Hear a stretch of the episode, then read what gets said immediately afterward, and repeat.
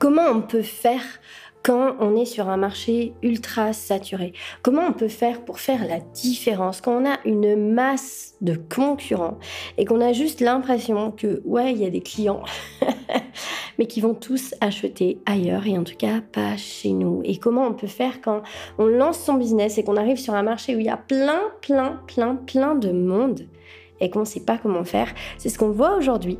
Et donc, à la fin de cet épisode de podcast, tu auras vraiment les outils, les étapes pour réussir à te différencier, même dans un marché ultra saturé. Allez hop, c'est parti.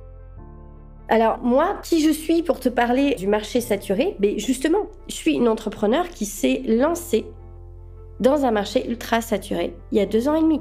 Il y a deux ans et demi, je débarque sur Instagram. On était déjà à un moment où l'algorithme d'Instagram il était trop trop vieux, c'est-à-dire que c'est plus un algorithme jeune comme TikTok qui propulse les vidéos. C'était voilà un vieux tonton qui propulsait pas assez les posts ou c'était plus l'Instagram des débuts et tout. Et j'arrive là-bas. Et en fait, il n'y a pas plus concurrentiel que le fait de se lancer en tant que coach Instagram sur Instagram. Et je me dis, mais mon Dieu, mais je vais faire comment en fait? Je vais faire comment par rapport à ces gens? Et j'avais une autre problématique en plus, c'est que je m'affichais comme coach Instagram et je n'avais même pas 1000 abonnés en fait. Quand j'ai trouvé mes deux premières clientes, j'avais 300 abonnés. Et j'ai fait mes premiers 10 cas par mois, j'avais 1000 abonnés. Donc c'est un peu bizarre dans l'esprit des gens de dire ben moi je suis coach Instagram, j'ai très peu d'abonnés, mais en fait viens avec moi, euh, on va y arriver. Et justement, moi je voudrais aujourd'hui décortiquer avec toi ce que j'ai fait à cette époque, ce que j'ai fait à ce moment-là, pour réussir à te montrer comment toi aussi tu peux faire pour te différencier, même si tu es dans un marché ultra saturé. Alors c'est parti, et je te préviens tout de suite, ça va se passer en trois étapes. Donc euh, prends un papier, un crayon, et on va voir ces trois étapes ensemble. Vous êtes bien sur le podcast d'entrepreneurs ambitieuses, le podcast où les entrepreneurs peuvent toucher du doigt ce million, ces millions qu'elles pourront toujours obtenir. Des millions qui se feront en euros, certes, mais aussi et avant tout dans et par le cœur. La première des étapes, c'est l'analyse.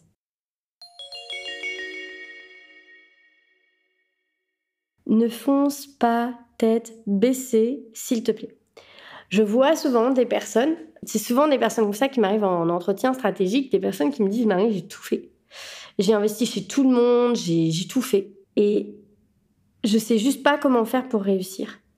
J'ai fait mon analyse, j'ai trouvé mon, client idéal, je sais ce que je vais lui proposer, il y a une forte douleur dessus, je sais que ça peut marcher, mais ça marche pas. Qu'est-ce que je fais maintenant?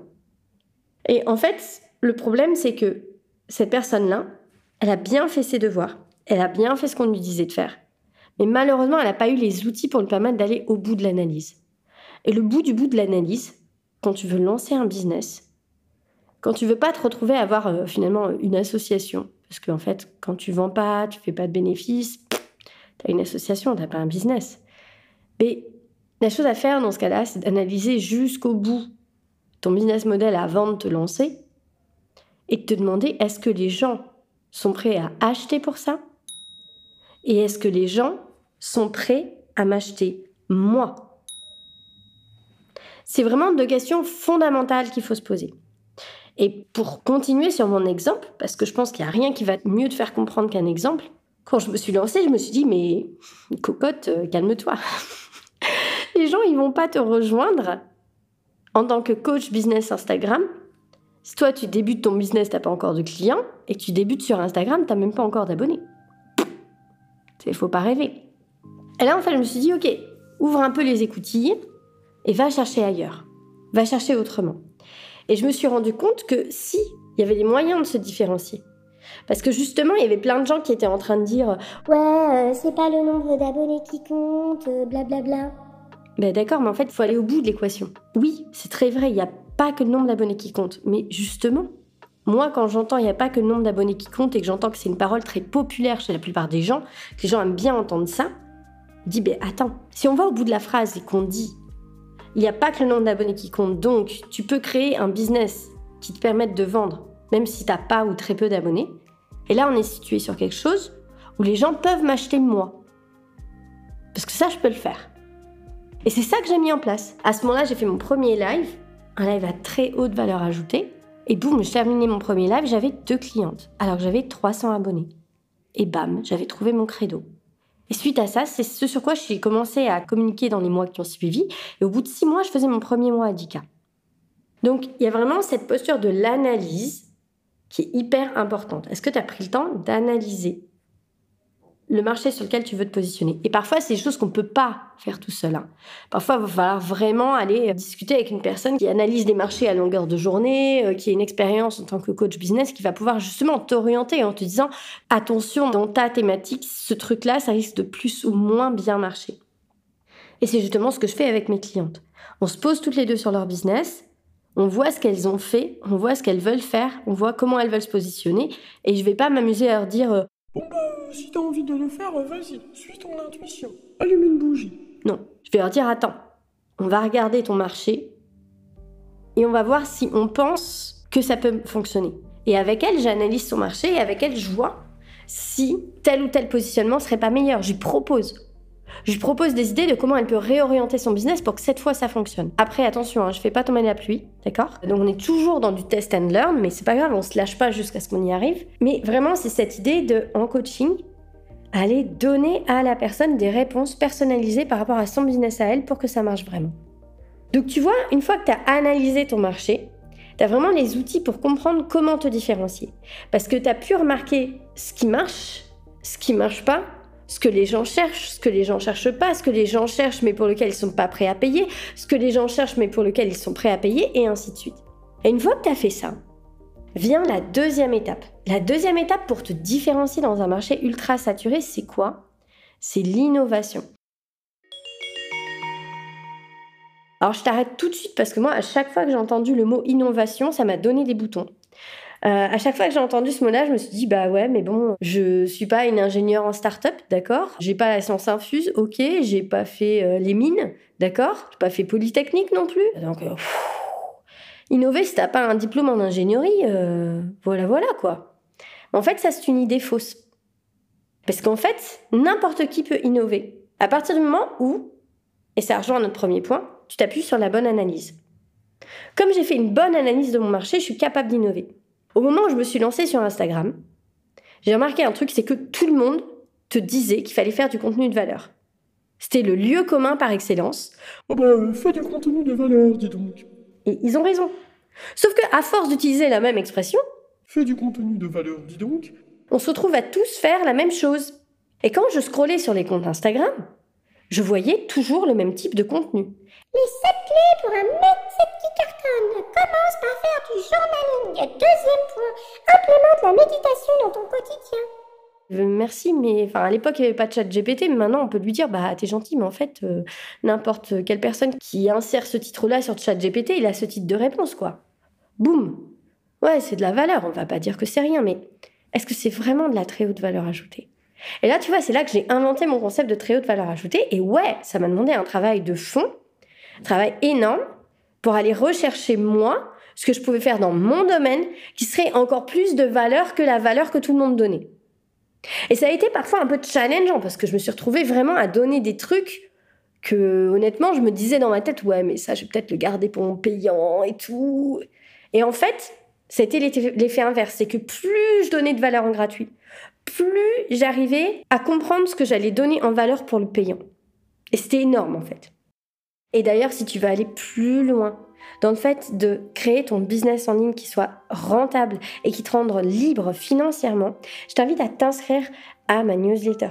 J'écris des mails toutes les semaines et c'est de la formation gratuite à 100% pour t'aider à propulser cette entreprise rentable qui va changer ta vie. Et une fois que tu fais ça, donc une fois que tu réussis à créer du contenu qui va vraiment faire la différence, tu vas vraiment pouvoir créer une communauté. Je te donne un autre exemple. Il y a un compte Instagram que je suis et que j'aime beaucoup. La personne, elle a fait cartonner son business. Elle fait des carousels où il y a du texte dessus. C'est tout. Elle se casse même pas la tête avec le design, quoi. Mais en fait, c'est tellement copyrighté, c'est tellement des trucs qui parlent à la personne, c'est tellement des trucs qui t'interpellent, qu'à chaque fois tu lis le carrousel. Il y en a un autre, il cartonne avec des petites vidéos réelles, il se montre même pas. Il se montre même pas, le gars. Mais il fait des sujets, machin, qui interpellent trop les gens. Boum Le gars, il a fait plus d'un million d'euros avec 8000 abonnés à sa newsletter. Moi, j'adore, j'adore. Et en fait, ces gens-là, ils ont fait ça. Ils sont allés analyser leur marché. Ils ont trouvé ce qu'ils pouvaient faire sur le marché qui les différencie. Et boum, ils sont allés à fond là-dessus. Et moi, j'ai vraiment vu la différence avec la THVA. Ça a vraiment fait la différence tout de suite. Il y a énormément de gens qui ont rejoint mon compte parce qu'ils trouvaient chez moi ce qu'ils ne trouvaient pas ailleurs. Et derrière, moi, j'ai monétisé. J'ai monétisé à fond. J'ai fait un demi-million de chiffre d'affaires en 2021. C'était incroyable. Je pouvais pas y croire moi-même. Je pensais que toutes ces euh, pubs, entre guillemets, ces titres accrocheurs qu'on voyait ailleurs sur les réseaux, c'était que du bullshit, mais en fait, non. Ça montre vraiment qu'on peut tous le faire. Donc là, les deux premières étapes, c'est l'analyse, l'innovation. Ensuite, il y a une troisième étape à mettre en place, c'est fait de créer sa marque. Et c'est là que la plupart des gens se trompent. La plupart des gens restent juste au stade où ils vont créer du contenu.